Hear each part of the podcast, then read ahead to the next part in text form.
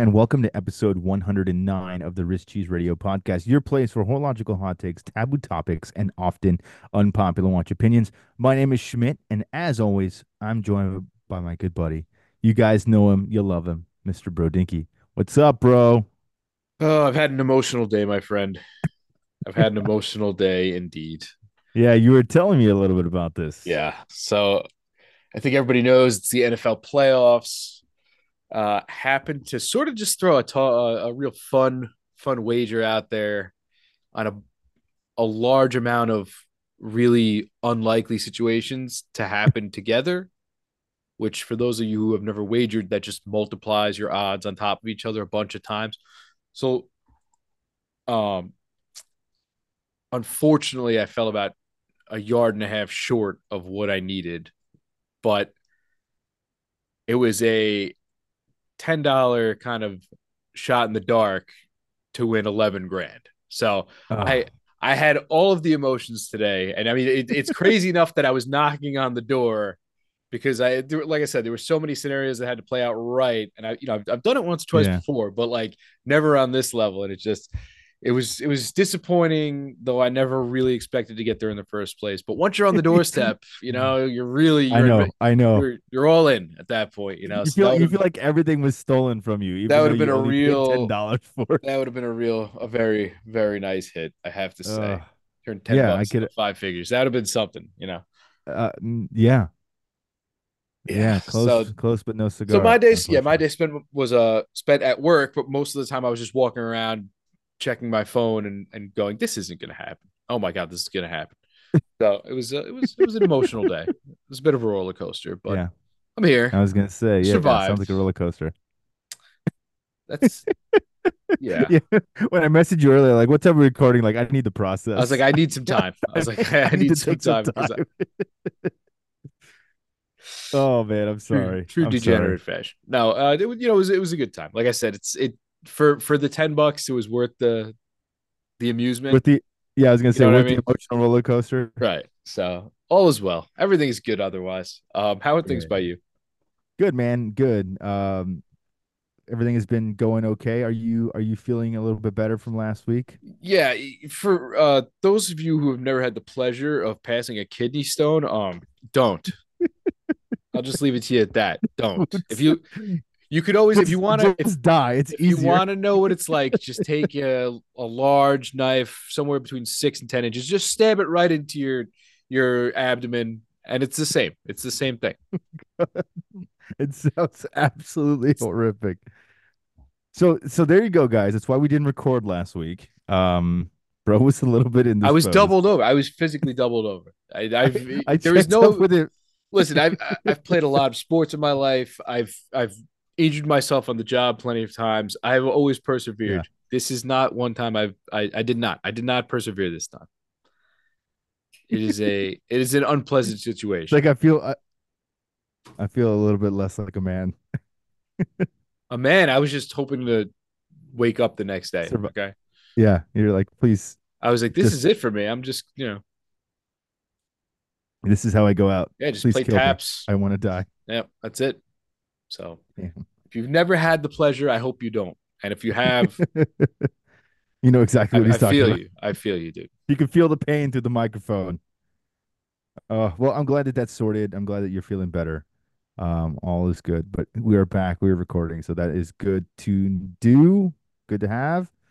Um, but as far as how are things by me, good man. It's uh, it's been a minute. Um, everything is going well over here. Excited to be recording, and we got some cool stuff to talk about today. which is good. Yeah, you know, uh leading up to the episode that I thought we were going to record, I was like, man, not a lot has gone on. Although in the time between then and now, plenty has gone on. So that's Yeah, good. You know, yeah. I I I I always kind of kick this back and forth because some of our buddies like Matt and Greg, I think they do it every other week. And uh, sometimes I, I sort of weigh the benefits on it. I'm like, you know, it is kind of nice to have the extra window of room for stuff to happen. Yeah. As opposed to getting six days, then you're back at it. You know, it gives you a little more time and probably helps if you're a guest podcast, probably helps out a lot because it gives you a little extra time just to to weasel people in there as opposed to being Mhm, like, hey, mhm. uh, so this is weird. You want to just get on. You know, you got to you got to you got an iPod uh, headset, something. You know, uh, yeah. got some Like, you can whip AirPods. you just- together, right? yeah, you just Bluetooth it and uh, we'll record it. Yeah, don't worry about it. It'll sound like crap, but it's fine. It's fine. It's fine. So yeah, I, I you know, it's it's probably a little better than playing that game all the time. But um, Yeah. but yeah, it definitely gives the the news cycle a little a chance to to breathe, which is nice because we've had a lot of good drops. We've had some news. Um, I guess first and foremost, big congrats to our bud Mike Pearson who has made the move over to Christopher Ward from Zodiac. If Yes. you have not heard the news yet, congrats, Mike, That's amazing. friend of friend of the show, friend of us, I guess you say. And uh yeah, so he'll be doing big things over there. And you, you know, I, I think it's a good move for him. He's just uh he's a passionate dude about watches and he wants to be as connected to the the folks as possible. And I think a brand like a Christopher Ward could use him. And I think it allows him to sort of fulfill that while also being the the creative that he likes to be, you know. Well, I mean, let's be honest. He's a Brit that's now working for a British watch company. I mean, it makes too much sense. doesn't it's it's the dream. It's the dream. You're playing for your hometown team, right? Yeah, yeah. Good on you, Mike. Good. Yeah. Best of luck. Not to, not that you will need it, but uh, best of luck anyway in your new endeavor. And if you want to get on and talk about uh, C Ward, let us know. Yeah. So I'll I'll be looking forward to seeing you at uh the other booth this year. Yes. the other other booth. Uh, other than that, we've got a bunch of new releases. I guess let's start it with Citizen has a new pilot out. A lot of I pilots recently, I've noticed. Yeah, yeah. It's pilots the pilot and era. GMTs. It's it's it's sort of what's going around. It's almost like we called it last year. Yeah, yeah, yeah. Well, everybody's We did. I mean, once- what- proclaiming 24 is the year of the GMT or 23 into 24, I mean, it- whatever you want to call it. Yeah, I was gonna. I was gonna say it's it's it's really 23 into 24 because you know the Seiko Five GMTs came out last year. Yep. A lot of the extensions started following it towards the end of the year as well. So different colorways, different line extensions, that kind of stuff. And I think that that's what really prompted the GMT explosion because you have this movement now available. Right now, anybody can kind of mod it and source Right. it. Yes. Yeah, it's it. a big deal. So it makes it, I think, a little bit more ubiquitous. But I think it's uh, it's certainly a GMT year for sure. So Citizen has a new ProMaster Air GMT, and this is this is not a cheap Citizen. No, I mean, I'm looking at over a thousand dollars here. mm-hmm. that's retail. Yeah. I mean, look, we all know the deal, Seiko, Citizen, the bun, you know, anybody like that. We all know you can go a little go a little lower on these, but man, like where does it end? It's a lot.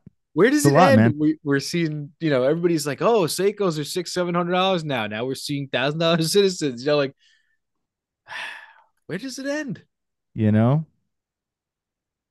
So I don't I know. don't, but I don't, I don't know, but I will say this: despite the price, despite the price, I really like the aesthetic of this watch. There's it's two nice of them, I believe. watch.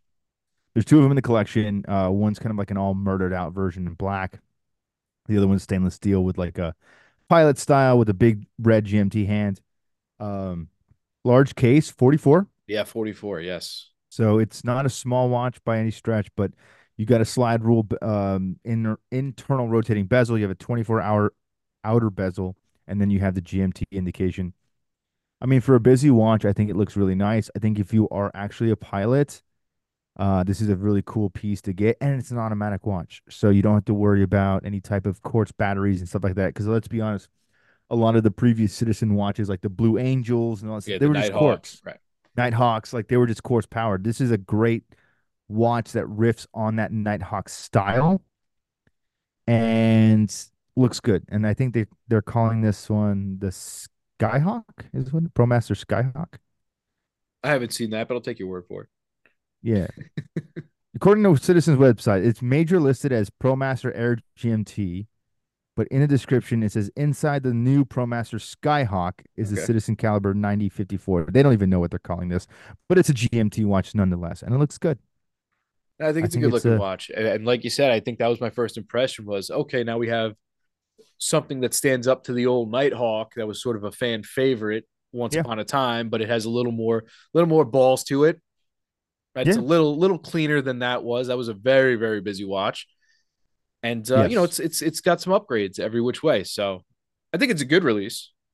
Yeah, I I I I, I would like to see it maybe a little smaller.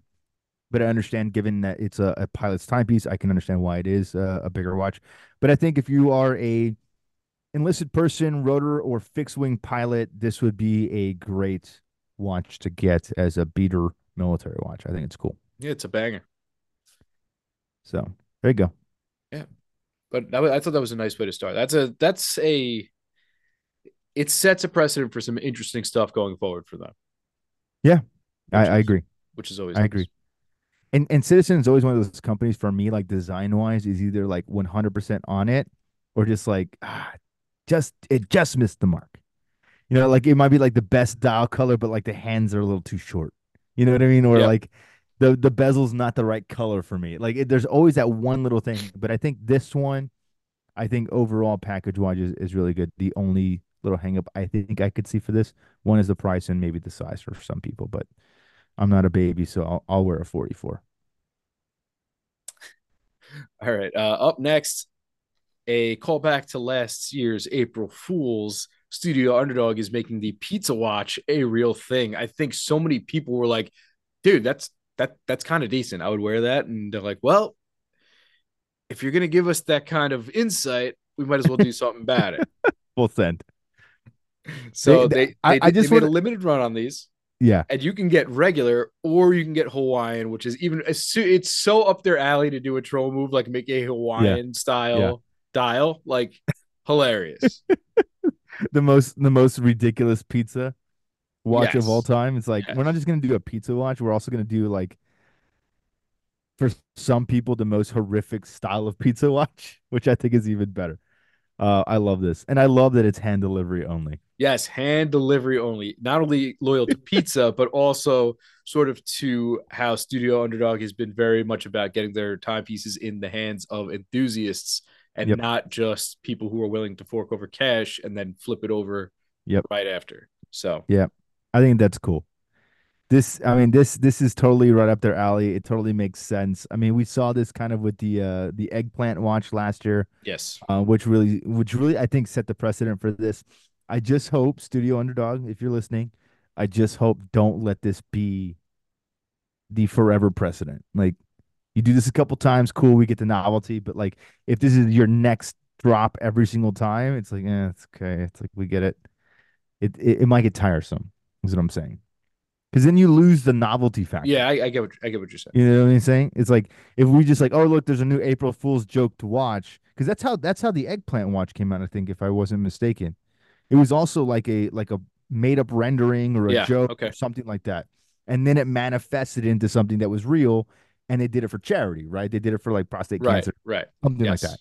Correct. Um, and then this came out as an April Fool's joke last year, and everyone was like, "Oh, that would be kind of funny if they actually did it," and they did it but I'm saying don't let that be. Yeah, you should. Uh, you should. You should leave us hanging once or twice in between because then you know, then it becomes a mystery, right? You you enhance Correct. your the uh the story around it. You you you make it sort of a a mythical thing at that. Yeah, point. it's it's the legend. It's the origin story, right? Like it's it's cool if we if we get this as a novelty, but like if it's like Unimatic, right? Like if you do the same thing over and over and over again, the originality becomes unoriginal. Right? You become your own worst enemy. Yep. But I think, you know, they have the ability to just keep things fresh and exciting and new. And I think last year's release with the um the military watches with the full loom dials, that was a step in the right direction from them kind of agreed entering into a different space, you know, outside of just the big eye chrono. And I'm I'm excited to see what they're gonna have next uh, is for sure. Yeah, and I, I, think I think they've got a good grasp on that. I think they sort of realize that okay, we have to take that step out from behind the big eye. They've got this now. They'll probably build on that for a hot minute, and then yeah. it'll be on to whatever's next. But at least it's it's different enough that you're like, okay, I could even own both of these and not feel weird about it. Yeah, because a lot of times, like you said with Unimatic, like if I if I'm if I buy two Unimatics, I feel like I'm I I own almost basically the same watch. It's like Panerai, but yes. Yeah. So I I think they have a good grasp on that, and I think they'll continue to deliver with regard to that. But uh, but this was fun. This is a a, a funny little uh, wrinkle they tossed in. I mean, they they seem to always get it right when it comes to things like this, but They do. They do. They know exactly who their tar- target demographic is, and they're a company that doesn't take themselves too seriously, which I love and respect. Look, any company that is willing to make a pizza dial watch, which you know is going to sell, which is even more crazy because us weirdos are out there like, yeah, you know what? I'll give the slice a try. You know what I mean? Like, we're going to buy it. We're going to buy it. And what's even more interesting is they're going to sell it only at meetups like you said, to get it in the hands of actual collectors, which I think is even more impressive. it's great. They know their they know their target audience. Just don't let this design concept be your only design concept going forward. That's all I want to say. What you guys are doing right now is great. Yep, yep, yep. All right. Uh, on to Nivada Grenchen. They put out their own interesting offering as of late. You could get so they're releasing an orange Depth Master, which looks great, but you could also purchase from them. Well, you could have, you can't anymore. They had 10 new old stock orange Depth Masters from back in the day that you could purchase for a little under three uh, grand. Or you could go with this brand spanking new one, which is uh under a thousand. Yeah, I think I'd take the new one. Yeah, it, it, it looks spiffy. I mean, they're basically identical.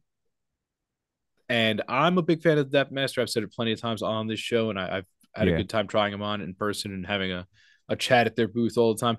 But this one really, really looks good. I think the orange is like a muddy color for this. I mean, I've seen it in green, I've seen the black and all the little Yeah, yeah. variations on it, but this one really looks good. And I don't know if it's just because it's sort of got that bulky, uh, you know, Seiko orange monster look to it. Yeah. Okay. You know, I okay. get, I get a little bit of that off Yeah. it, even though you're not getting the, the the teeth or anything on the dial, but it's it's just got Yeah. that that nice amount of bulk to it. Because I mean, let's face it, if you're gonna wear a loud watch, a lot of times you're gonna want to have some dial space on it, right? You don't you're not you're not gonna just want this uh teeny tiny little thing. I mean, unless you're buying a 36 millimeter oyster perpetual or something. But um but, you know, I'm just saying if you're if you're buying a dive watch, right, you're going oh. for a certain aesthetic. Yeah, for And sure. this plays right into that. It, it, it is. I mean, this it, again, the orange dial is just such a quintessentially iconic dive watch color.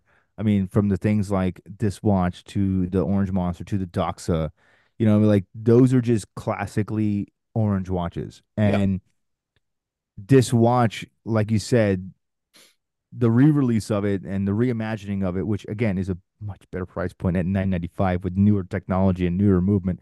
How could you not want to buy this watch? I think it's a really great value proposition. It's a thousand meter diver. It's very funky. It's very cool. And for those of our, our smaller wristed bros out there, it's 39 mil, perfectly wearable if you are concerned about that in size. And it's kind of got that cushion KC Panerai vibe without, you know, spending 10 times the price, which is even better.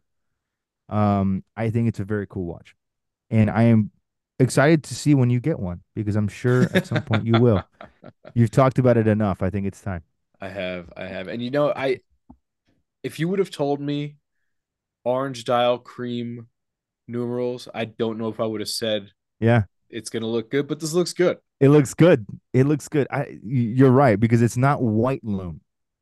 It's like vintage faux patina loom on an orange. It, I don't know. It's like kind of creamsicle ish. You know? But I would have thought it, it would have really regressed on the dial, and it Yeah. it, it doesn't too much. So I think it's just different enough because when you think about a monster, like, I I mean, I have a monster. I have an an OG orange monster, and that watch has the original green tinted loom. yep, yes, it does. So it was before it had the border on the on the marker. So like I have a weird dial because like people see it, they're like, what what kind of dial is that? I'm like, this is like an OG OG. You know, it's got the numbers of like one through twenty four on the inside of the teeth. Like Yeah, they got rid of all that stuff as the evolution went on. But SKX. I want to say seven eight one. I think it's. It's I- I been a couldn't while since I. It's been a, it's been a while for me, but uh, I know it's, It was it's a- some combination of those. yeah, it was a gift from a dear friend. So it's definitely in my collection, and I and I pull it out every summer to do stuff and and work out and and that kind of stuff in the watch. I absolutely love it, and it always gets compliments everywhere I go. And the loom is still insane. Um, but I think when you think about like a Doxa, it's like bright white loom. You think about the the orange monster, it's either bright white loom or that kind of greenish tint. Yep. I think this is really nice with kind of that vintage flair. Plus, you know, it matches the the the the the vintage ones because the vintage one is naturally patina, and I think that's what they were going for here. It's like a natural way to, hey, like this is the vintage one we only made ten of because we only had ten new old stock movements and dials, but we also made a new version of it, and it's going to share the same kind of design motif. Yeah, very I think nice. that's cool. Very nice. Back to pilots. Uh, Hamilton has a new line of pilots out. Mm, yes. The khaki aviation pilot uh, comes in many flavors and two different sizes. You can get it in 42, you can get it in 36. Comes in around a thousand bucks, bracelet or strap. And it looks like based on the size, you can also get different case materials. Mm, maybe And I didn't 36, I'm looking at, I mean, obviously it's not a solid gold, but I'm looking at Oh yes, yes, yes. bronze. I can't really tell. Yeah, I think it's a is it gold PVD? Probably because there's no price change. But uh either way, like I said, you can get it in 42, Yeah, rose get it in gold, rose gold PVD, rose gold PVD. And uh, they come in a bunch of different colors, kind of an army green, blue, silver, black. A lot of choices. But uh, again, kind of just another handsome, basic-ish pilot that uh, is sort of filling that void right now. Like I was talking about, you get we're getting a lot of pilots lately, a lot of Yeah, GMTs. I mean, this isn't a GMT, but I could see them making it into one at yeah, some for point. sure, for sure, for sure. Uh, I mean, I I love this release. I I've always been a fan of the original pilot uh, from from Interstellar, uh, and Hamilton's always been associated with with the khaki pilot series, and and you know honestly, I think that they have probably the best value for money hold on the quote unquote military watch uh, field right now. You know, from their khaki field to their um, khaki navy scubas to this watch. I think it's they're they're doing quite well. And now that they're offering them in 42 and 36 millimeter sizes, obviously they're going for a unisex size as well. But I think it's just a much more wearable option offering that people can get excited about because I think the original size came in 42 and 44, I think that sounds if I'm not mistaken. Um, but this is nice that they're slimming it down, offering some new case size and colors, and making it tractable to to to both sexes. And if you got, are a small wristed gentleman out there that can't pull off a 42, well, now you get a 36 millimeter option. So there you go. Yeah, and I do a like thousand, I like their layout and I like the font they chose for the um the day and everything. It's just it's very kind of classic pilot, but just it's in a just a new pack. clean, man. It's just Yeah, clean. it's very clean. My only criticism, Hamilton, please, please stop stamping the Hamilton wings on your leather straps. It looks very cheesy. Most of us are going to change the straps anyway, but do us a favor and don't give us a reason to do it right out of the box. Just just leave it brown. We don't need stamping or embossing of the Hamilton logo that's already present on the Hamilton dial. We're good. I also like that the skeletonization of the hands sort of has a, a function to it, if you will. hmm Yeah. Because if you're looking at the layout, uh, it's got the hours sort of on an inner ring there, and the hollowing on the hour hand will go right over those as it passes, which is pretty cool. And then on the opposite, on the the minute hand, you have a skeletonization where you'll be able to tell when the hands are aligned because you'll have one solid hand. It's just cool. It's very well thought out, and especially because when you look at the dial here, it goes from zero to 55, or Right. say zero to 59. Um, and that's the only way to read the time, really, right? It's it's mostly minutes, but I love the way, like you said, that it lines up with the with the internal circle on the dial with the hours. It's so good. It's just very, very, very clean. And now this is coming not only with um, you know, updated styling, it's also going to deliver a little bit of updated tech as well.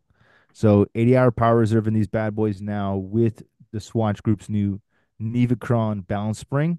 So if you're not familiar, Nivachron is basically like a titanium based alloy. So these hair springs will also be more anti-magnetic than their predecessors. So you're getting a better movement, longer power reserve, better styling in a smaller package for under a thousand dollars. I can't imagine a better offering than that. Yeah, and you know, this is going to go right up against probably something like Marathon's higher end offering. A lot of their their lower end stuff, well, I don't want to say lower end, but their their lower tiers are mostly quartz watches and things like that. But once you get into their automatics and their their sort of uh, upper echelon stuff, you're getting up around a thou anyway. So This is going to be right Yeah. up against that. So I, I think it's it's within reason as far as I think. You know, I think when you say a thousand bucks now, a lot of times people like, eh, it's a little steep. But again, we're we're here. You know, thousand dollars citizens, thousand dollar. Hamiltons. I mean, yeah. we're at. This is where this is going to sort of feed into what we're going to talk about today. But this is where we're at. Yep, that's true. It's true. All right, trucking along here. Uh, Seiko's putting out some new cocktails. Uh, it looks sort of like a his and hers, and they're inspired by layered cocktails. So the dials have sort of this uh, layering, I guess you'd say, on it, but where basically Mhm. you have uh, just sort of some gradation where it's going to go from one color to another. Uh, you're getting one that sort of starts off as a dark blue and ends as almost like a red, and then a what seems like a lady's version in a sort of a rose gold case, and it's got kind of a a peach that goes to a, a light gold. And in the renders, these kind of look cheesy, but in the actual pictures, they they look pretty good. Yeah, yeah, they look nice. You know, I thought they were kind of corny looking at them, like they they look very like loud and kind of strange. But I guess it's hard to depict that in a, I mean, yeah, it's a computer rendering. photo, right? yeah. So They're always then- the worst. right and then i and then i see these things actually laid on a table and i'm like oh that actually that transition looks pretty good like i i think that's actually kind of neat i mean it is what it is it's it's kind of gimmicky it's kind of what they do with these now these presage models but you know if, you, if you're into the whole sort of cocktail culture thing i mean i think you could see yourself wearing one if you're into that I mean, look, I like I said before, I have a buddy that has um I think it's the the Manhattan version or the old fashioned version, Oh, yeah. whichever one it is. yep Uh, it's a beautiful watch. I think these these Seiko Presage cocktail times are really cool. It's honestly a limitless, you know, book of what you can make because there's millions and millions and millions of cocktail options out there. So you could just do this forever. right It's basically like the Presage version of the seasons, right? You know, Japan has like two million seasons, so they're just gonna keep cranking those puppies out, um, which is fine. That's that's what their shtick is. But you know, uh, I think I I'm amazed at every single time that they do a new a new cocktail time, they they they figure out a way to make it different. And I think this is a very very cool looking watch. I mean, it's just different. It's stylistically, uh, it's cool. Even even the the ladies version, which is a little bit more reserved, um, I think is is cool. And if you have a partner that's getting into watches and and you want to get her something that's cool and fun and and chic, I I can't I can't say that this is not a not a good option. This is a great option. It's very it's very old world feeling. It feels like something out of the 50s, but it's beautiful. So go buy one for your ladies. valentine's day is coming up It is. use our promo code no just kidding wait, wait. I'm like, wait, you getting money from this? Because I ain't getting money from this. no i'm still waiting on my seiko ambassadorship and uh Yes, I know. they I should really stop dragging their feet on that one just just Yeah. just What are you gonna do? Yeah, uh, bu- bu- bu- we have a new Speedmaster. I know you've Ah, been waiting to tell us about it. I'm surprised you held your Oh, you- long. Yeah, I mean, you well, want they me to they do it? I mean- well they teased it. You know what it is? They teased it and they showed you sort of a profile, but you got a glimpse of a, a racing strap on there, and it kind of gave Yeah. you a little hint of what was to come. yeah. I don't know why everyone was surprised. I wasn't that shocked, but I was like, oh, okay. Well, look, I, I I think you know uh, if if you've been living under a rock, uh, Omega released a new Apollo 8 Dark Side of the Moon, which is now officially replacing the previous version, which we'll get into. And I think a lot of people are upset because they're like, oh, this is how they started out the year, a new Apollo 8, and all they did was change the the second hand on the running seconds, and they just repackaged the watch. Okay. From a macro perspective, I can see that that would be the case. Um, I have a few problems with this watch myself, much like the rest of the watch community, but I understand. And this is, again, bro's kind of hinting at this. It's really going to lead us into our topic for today. But I think, you know, it's a cool watch. It's a logical, it's a logical progression because the older one is no longer available. Okay. I when the when the first Apollo 8 came out in 2018, I believe it was, I think it was Omega's last time at Basel. That's when they pulled out after the 2018 show. Eh, And this, alongside the Diver 300 meter, were the real big tickets from that show. I distinctly remember it because I remember thinking to myself, there's no way that a big brand like Omega went out on a limb to create something cool like this. And they did. and it was awesome. Um, I've seen the comments everywhere about this watch, and I was kind of waiting, and I'm glad almost that we had some time to really think about this because for me, I really like this watch. You guys know how I feel about Omega. There's no secret here. I'm a fanboy. That's given. I'm biased. But I see so much vitriol and so much hate in the comments towards this watch, and I don't understand it. Because people are like, well, you know, all they did was change literally everything and then they sell it at a higher price point. I was like, well, yeah, that's what happens. Do a new movement, you increase finishing, increase technological capabilities. Okay, more expensive. Now, should it be 14,300? That's probably a little steep for me. But I get it. It's a desirable watch and people like it. And it's been selling really well. So I like this watch. I think it's obviously for a very niche person, but there's so much hate out there towards it where people are like, "Oh, Omega's dying as a brand. It's like uh, they're they're ceasing to exist. They're they're alienating their client base and their fan base." I'm like, "What are you talking about?" If Omega wanted to alienate its fan base, it wouldn't make a regular production moonwatch. And it still wouldn't make it one of the most affordable watches in the entire watch world that has some of the most iconic background. Same thing with the diver, the 300 meter. Okay. It's a fantastic timepiece at any price point. And yet Omega still offers it to you at a very affordable price point. I think what really happened here and why people are so upset is they were expecting this to be the White Dial Speedy. I think that that's what happened. Everyone was expecting the first year launch to be the White Dial Speedy because they saw it teased with Daniel Craig at the Planet Omega show last year in New York City. It went viral. People have been asking about it. I know because my dealer friends have been taking constant calls about this mythical White Dial Speedy. Nobody knows if it's coming. Uh, I would imagine that it probably is. But if I was a betting man, I would say this is probably going to come out closer to a watch fair. That would be my guess. Not like one in two months. Yeah. Yeah, like that one. Yeah. I mean, because think of it, think of it this way. Not necessarily Omega, but the Swatch Group in general has stolen the show from the last two watch fairs. Okay, they did it the first time with the Moon Swatch, and then they did it again right? I think that they had some some new versions of the moon swatch that started out last year right? All of the sides of the or the not the sides of the moon, but the uh um what are they called? The uh The the, new moon or whatever. Yeah. But they did that right before the big watch shows, and everyone started it started the buzz again about Moon Swatch. And now they carry that over into Oh the yeah, Swatch you're right because they were wearing the moonshine one at at yeah, you're right. So they did it again. Now, was it perfect? No. Did they sell every single one of them? Yes. Okay. But my point is, if I was Omega and I know that everyone wants this watch, I will give it to them when I deem it necessary. And I would do it right before an award show or right not an award show, right before a watch show. Because that way it's going to steal all the thunder. I don't even have to be participating in the watch show, but I control the narrative. And then as soon as those watches are showcased, they're in stores. That would be the ultimate move. Because while everyone's now fighting to get White Dial Speedies, they're completely ignoring everything else everyone else is dropping.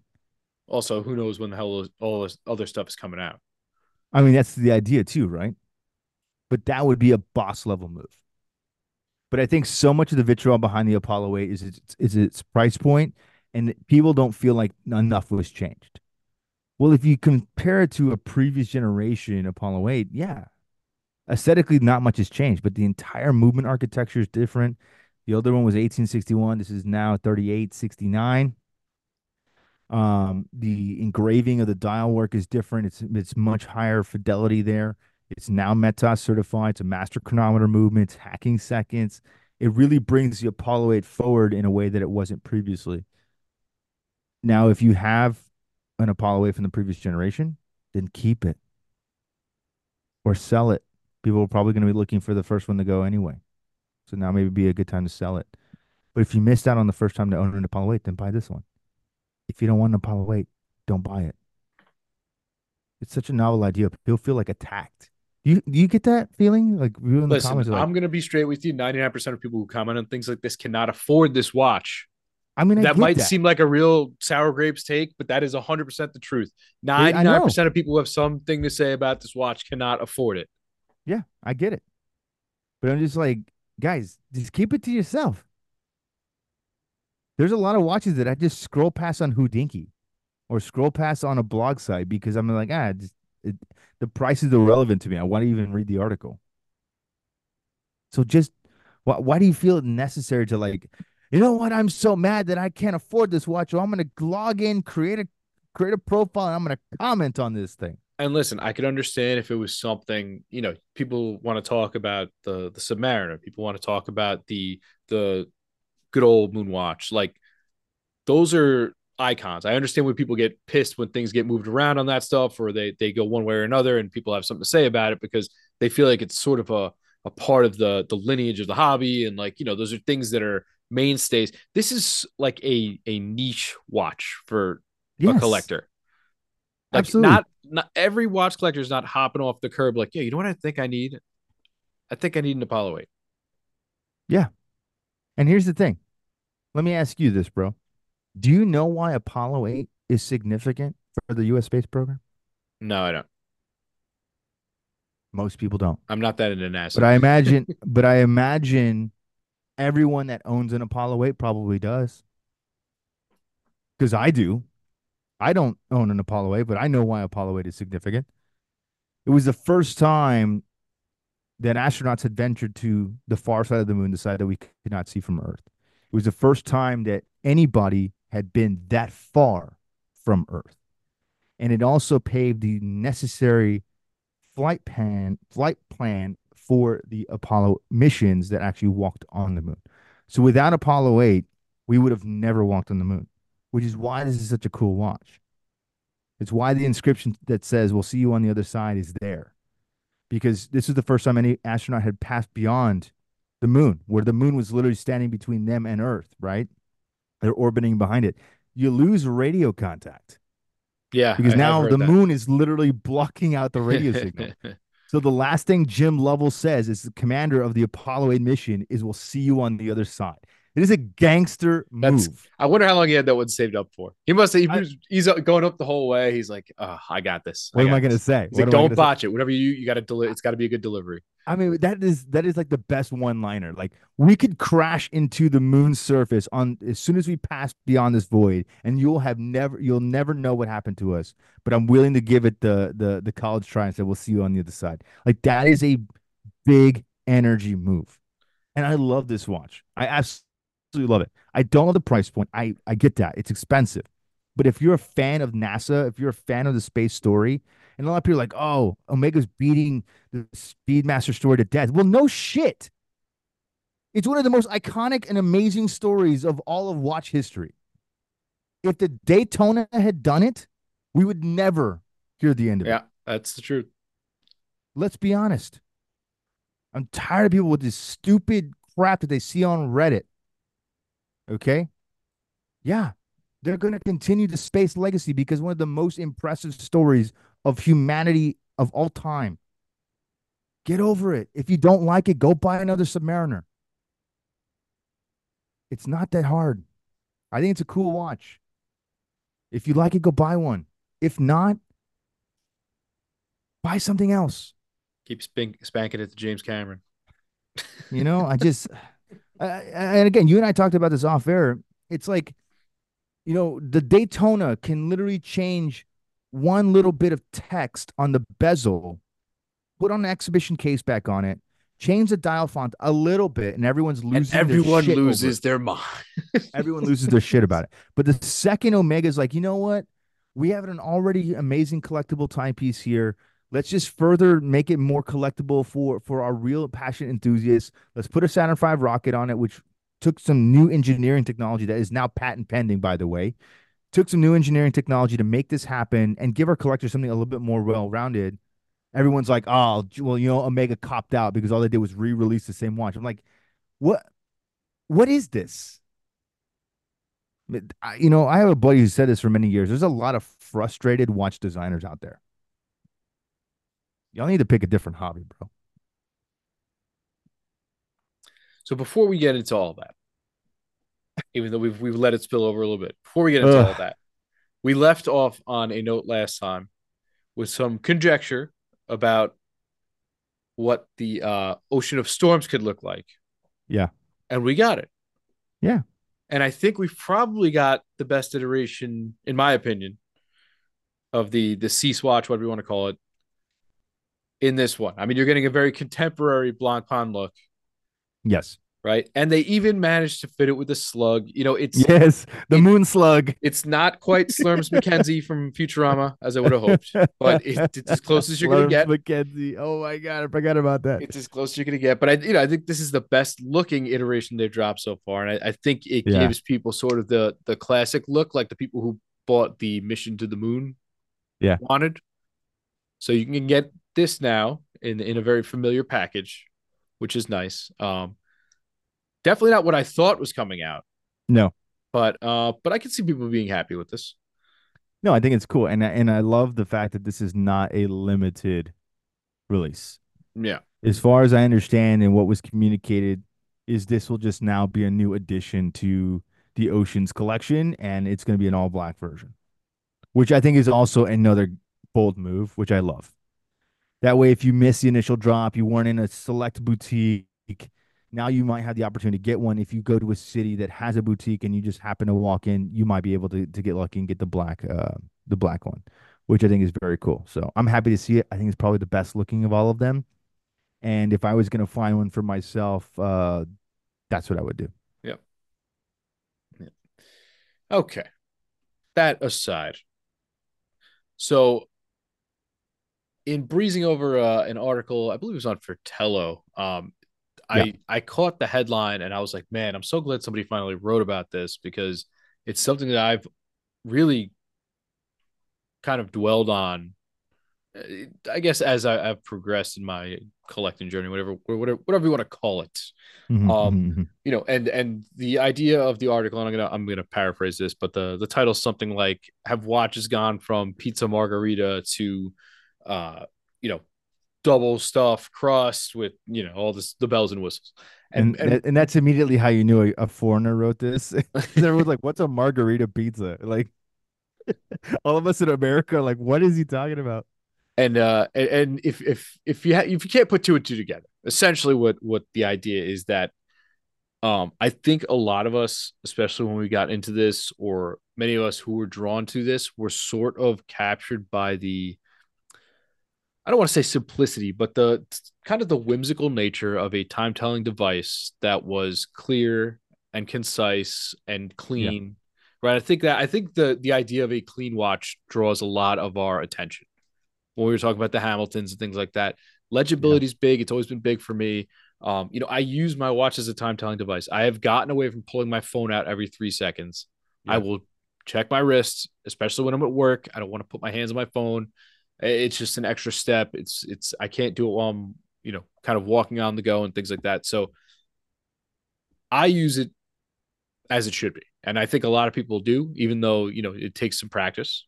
yeah, yeah, but sure. but it's it's it's a factor, and so we we've sort of gotten to know these watches as a time telling device, and I think many of us still appreciate the clean or simplistic or whatever you want to call it look of it but now we've gotten to a point, and it's been, I think, getting worse and worse over the past few years in that we're always looking for what else. I mean, we we made it we we had an episode about this a little bit when we we called it the spec obsession, and it's just it's a similar idea. It's it's always looking for the upgrade for what does this have for what's under the hood for uh, you know, what cute little trick, gimmick, whatever it is, can we slap on the dial? Can we put it with the handset? Can we, you know, throw in the case back?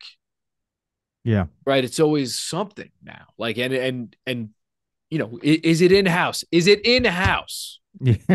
right. Is it in house? Oh my God. Is it in house? Yeah. Right. That's become such a thing. You dare use a Sellita movement? Yeah. How dare you? How dare You you? scoundrel, right? Yeah. Yeah.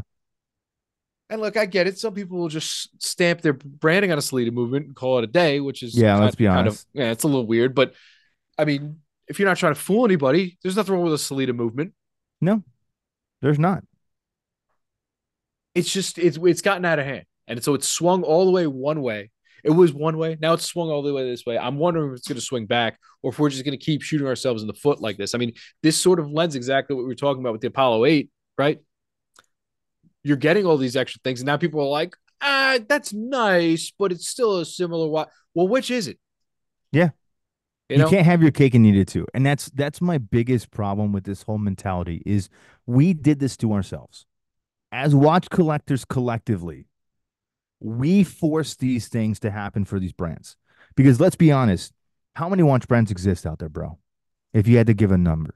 I have no idea. A lot. Uh, thousands, millions at this point. I mean, there is so many. There is so many out there. And the big problem with this is is they're all vying for your attention. They're all vying for your dollars. So what they're going to try to do is they're going to constantly try to push. They're going to constantly try to create. They're going to create new designs. I mean, let's be honest, we get new watches every single year. That's insane. Okay? That's insane. And yet every single year we're buying watches. That's nuts. So, what we've done by consuming all of these things is we've forced the brands to have to do this. Okay. You think about this before. Think about back to the 70s and the 80s, right? You had watches that would just come out every couple of years. Right? This would be one reference number, and this reference number will continue to sell for the next five years, six years, 10 years. There was no update. There was no new colorway. There was, it would be a significant amount of time before any type of generational change would happen. Right?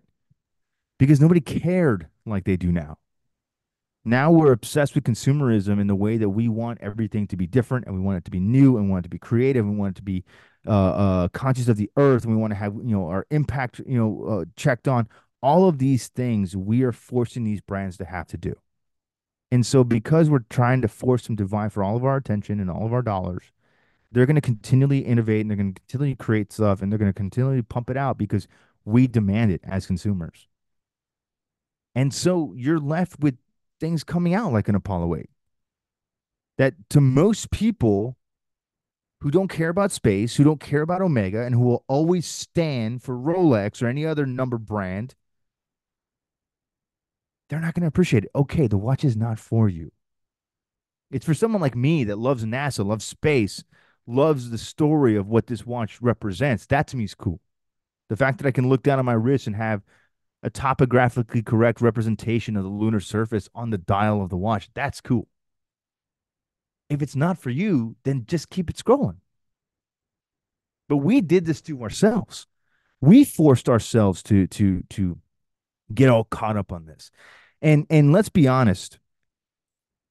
Let's be honest. The days of the very simple Spartan design are done, I think. Because they don't exude finishing. They don't exude handiwork and craftsmanship. But let's be honest. Let, let, let, we look at Grand Seiko. Would Grand Seiko be the same if it didn't have the finishing?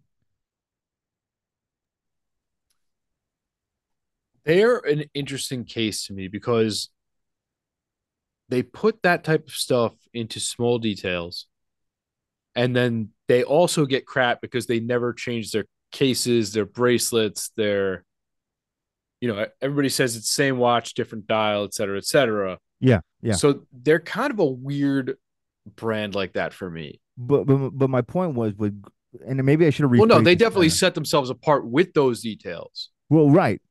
But let's say that, like, let's say we had a Grand Seiko that was created and it didn't have Zaratsu hour markers, didn't have Zaratsu hands, it had regular print transfer dials, you know, very basic movement finishing. Would it still be a Grand Seiko? no that would probably be a, a regular old say Right. So the same thing, like, you know, when when I think about things, I always think about things in, as it relate to Omega in most cases. Right. There's so many people out there like, oh, you know, the, the best days of, of Omega are behind them. I, I saw this all in the comments about the Apollo 8. It's why it's fresh in my mind. He's like, you know, you lost me. You know, the last great Omega was a 225450 or the previous generation 1861 Speedmaster. I'm thinking to myself, like, that is such an old design where Omega was using print transferring for loom, print transferring for dial text. You know, it had a basic modified ETA movement that was modified for Omega. It wasn't anything spectacular. It was an okay movement. Yes, it was thin. Yes, the bracelet was, I mean, uh, but these are very basic things.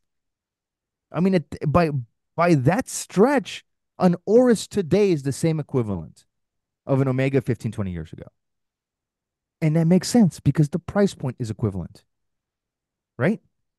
You think Yeah, about a modern day Oris, I that was Omega price point 15 years ago. I bought a big box Speedy for thirty eight hundred dollars.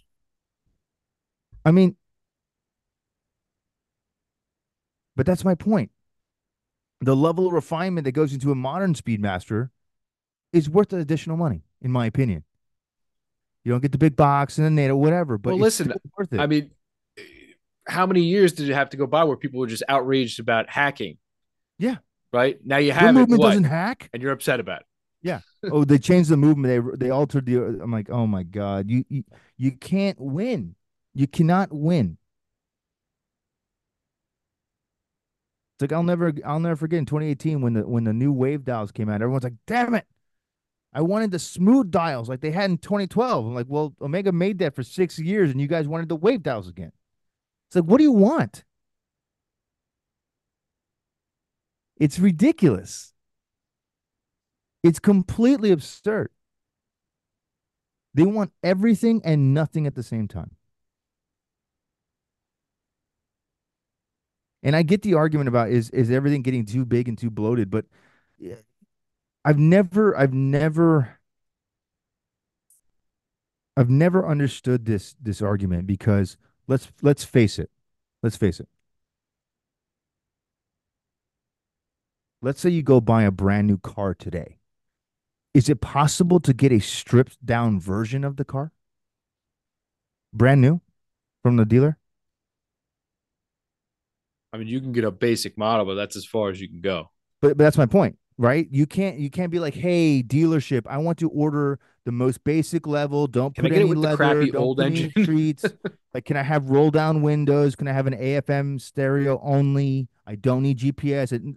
Is that even possible to do today? No. The answer is no. No. I've I know because I've tried. You know, you can't do it.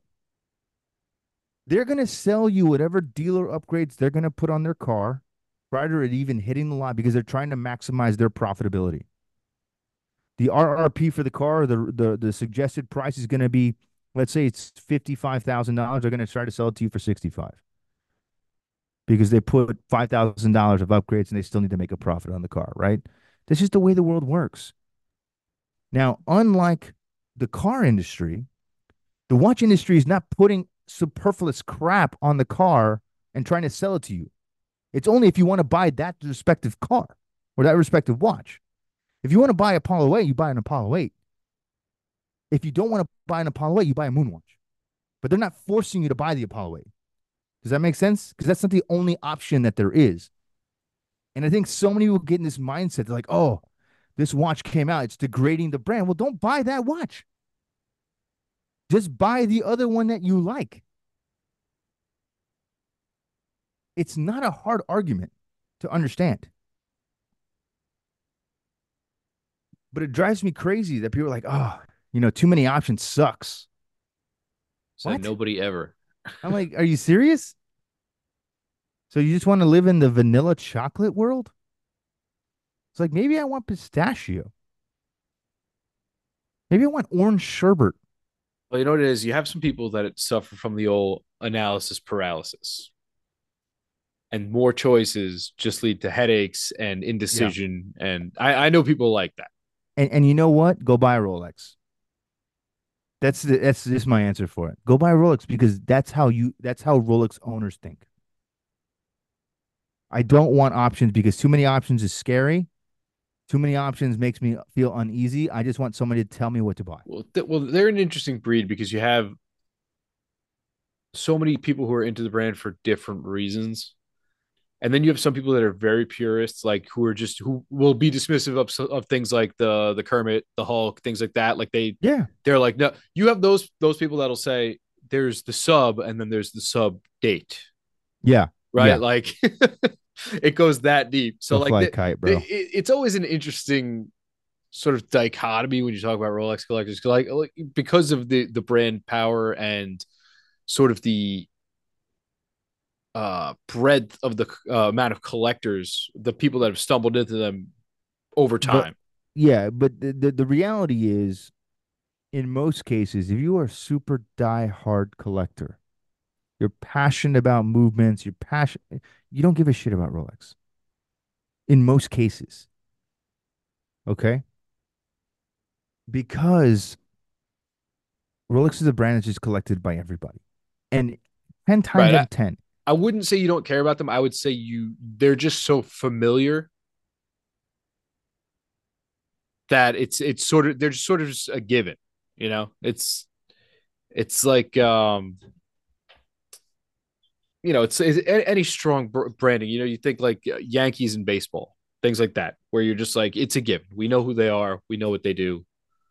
Like, yeah, but but, but again, it's like you know, Jordans and sneakers. Like that's where I'm at when I think about them. I I understand it. They're they're ubiquitous and they're consistent, and you you And get- that's what it is. It's familiar. you- that's you- what it is. You, get exactly what you expect, right? Is kind of the idea. But the, the the the point I'm trying to make here is that most of those people are not concerned with things like frequency or or ma- anti-magnetic protection, or they're not they're not concerned with movement craftsmanship and uh, uh material craftsmanship. It doesn't matter to them. Someone like me, those things matter to me because I want to know what goes into making the thing that tells time for me. Because I want it to be made of the best materials with the best technology with the best movements it possibly can. Because to me, that in, that makes for a a a watch is going to last generations. That to me makes me feel good about the watch collecting that I do. Most people that are buying the big crown, all they care about is is somebody going to notice it at the bar? Isn't going to some is somebody going to notice it at the, my next meeting? And how is that going to make me feel? Does it make my PP big? Yeah. And again, I, I'm sure this is going to be a huge oversimplification for a lot of people. And there's going to be a lot of people like, I don't agree with that. Take it off. Fine. Come at me. I don't care. But the reality is, most people that I've met that own Rolex watches don't care at all about them. They care about what they represent. And that is a different thing entirely. Yeah, and, and like I said, because because of that factor, they end up in a lot of people's hands that that kind of go on a, a sliding scale of of whether they're even into collecting or not, or if they're just a jewelry enthusiast. Yeah. You know, so it, it Yeah. I think I think there's a lot of, of gray area there, but it's just it's there's definitely a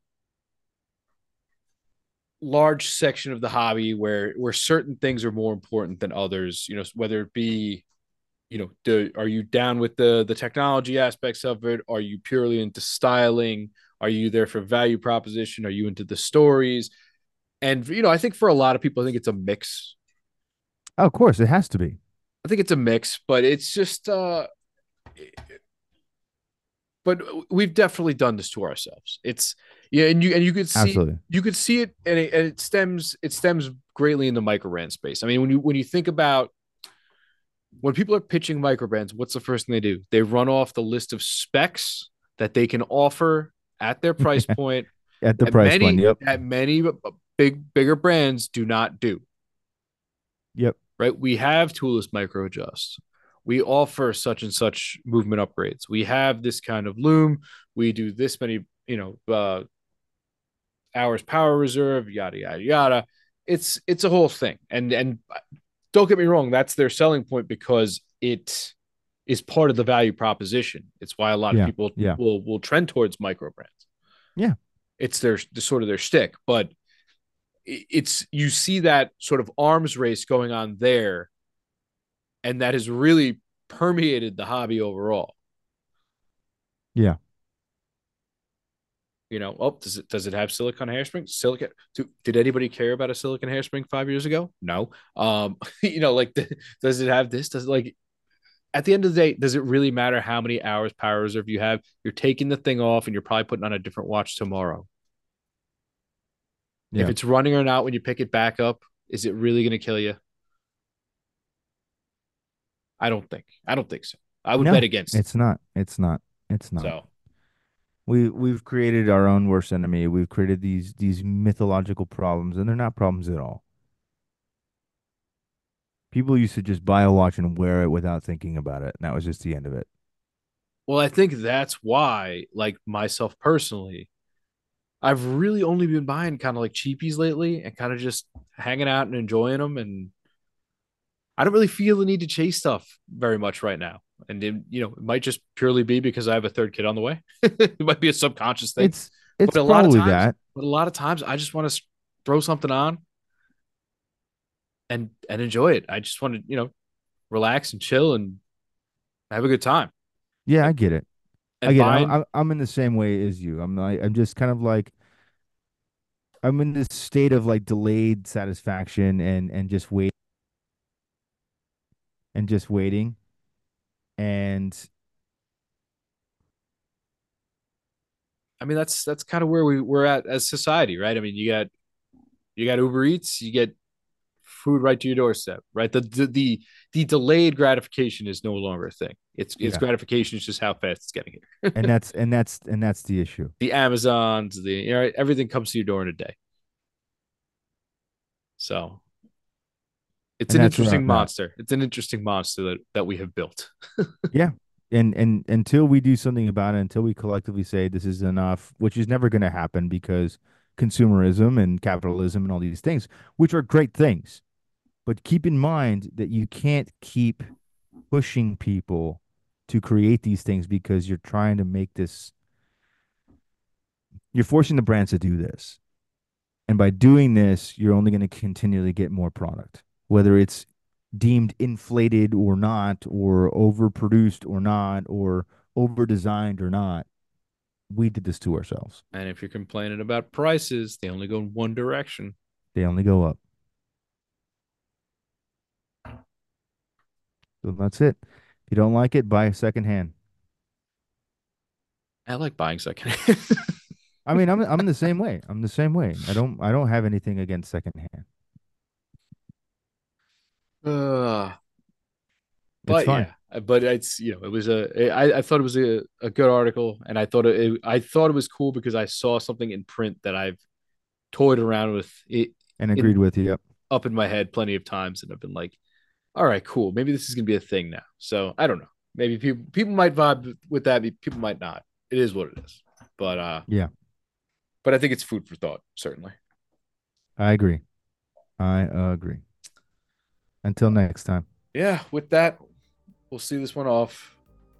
Smitty, catch you le- next week, folks. Good night. Good night.